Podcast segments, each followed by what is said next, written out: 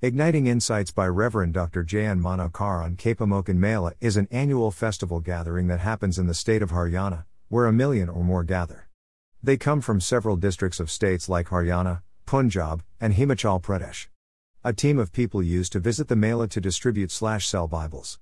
Over 2,000 copies of the New Testament were distributed in one year in the late 1980s. The next year they expected to sell more and prepared for more stock. Most who went to sell were told that they had purchased the Holy Book the previous year. Wondered, they further asked, what they did with the Holy Book. They were packed with a new velvet cloth and placed along with deities to worship. None of them read but worshipped it. An Ethiopian eunuch, finance minister, traveling from Jerusalem in his chariot was reading the book of Isaiah.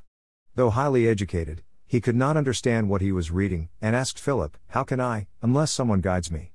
Acts 8:31. 1. Reach the mission we believe in is to reach people with literature like a New Testament or an audio Bible. It is not helping people to have access to it, they should be encouraged to read or listen. People who visited the Mela, though they had a copy of the New Testament, did not read it.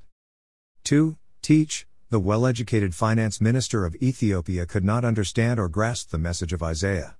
He could read, understand each word and sentence, yet he could not comprehend the meaning. If even the educated could not understand, how can simple people understand? As the Ethiopian said, a personal touch or explanation becomes essential. 3. Train, it is not enough to teach or grasp them to understand, they should be trained to renew their mind with the truths they learn.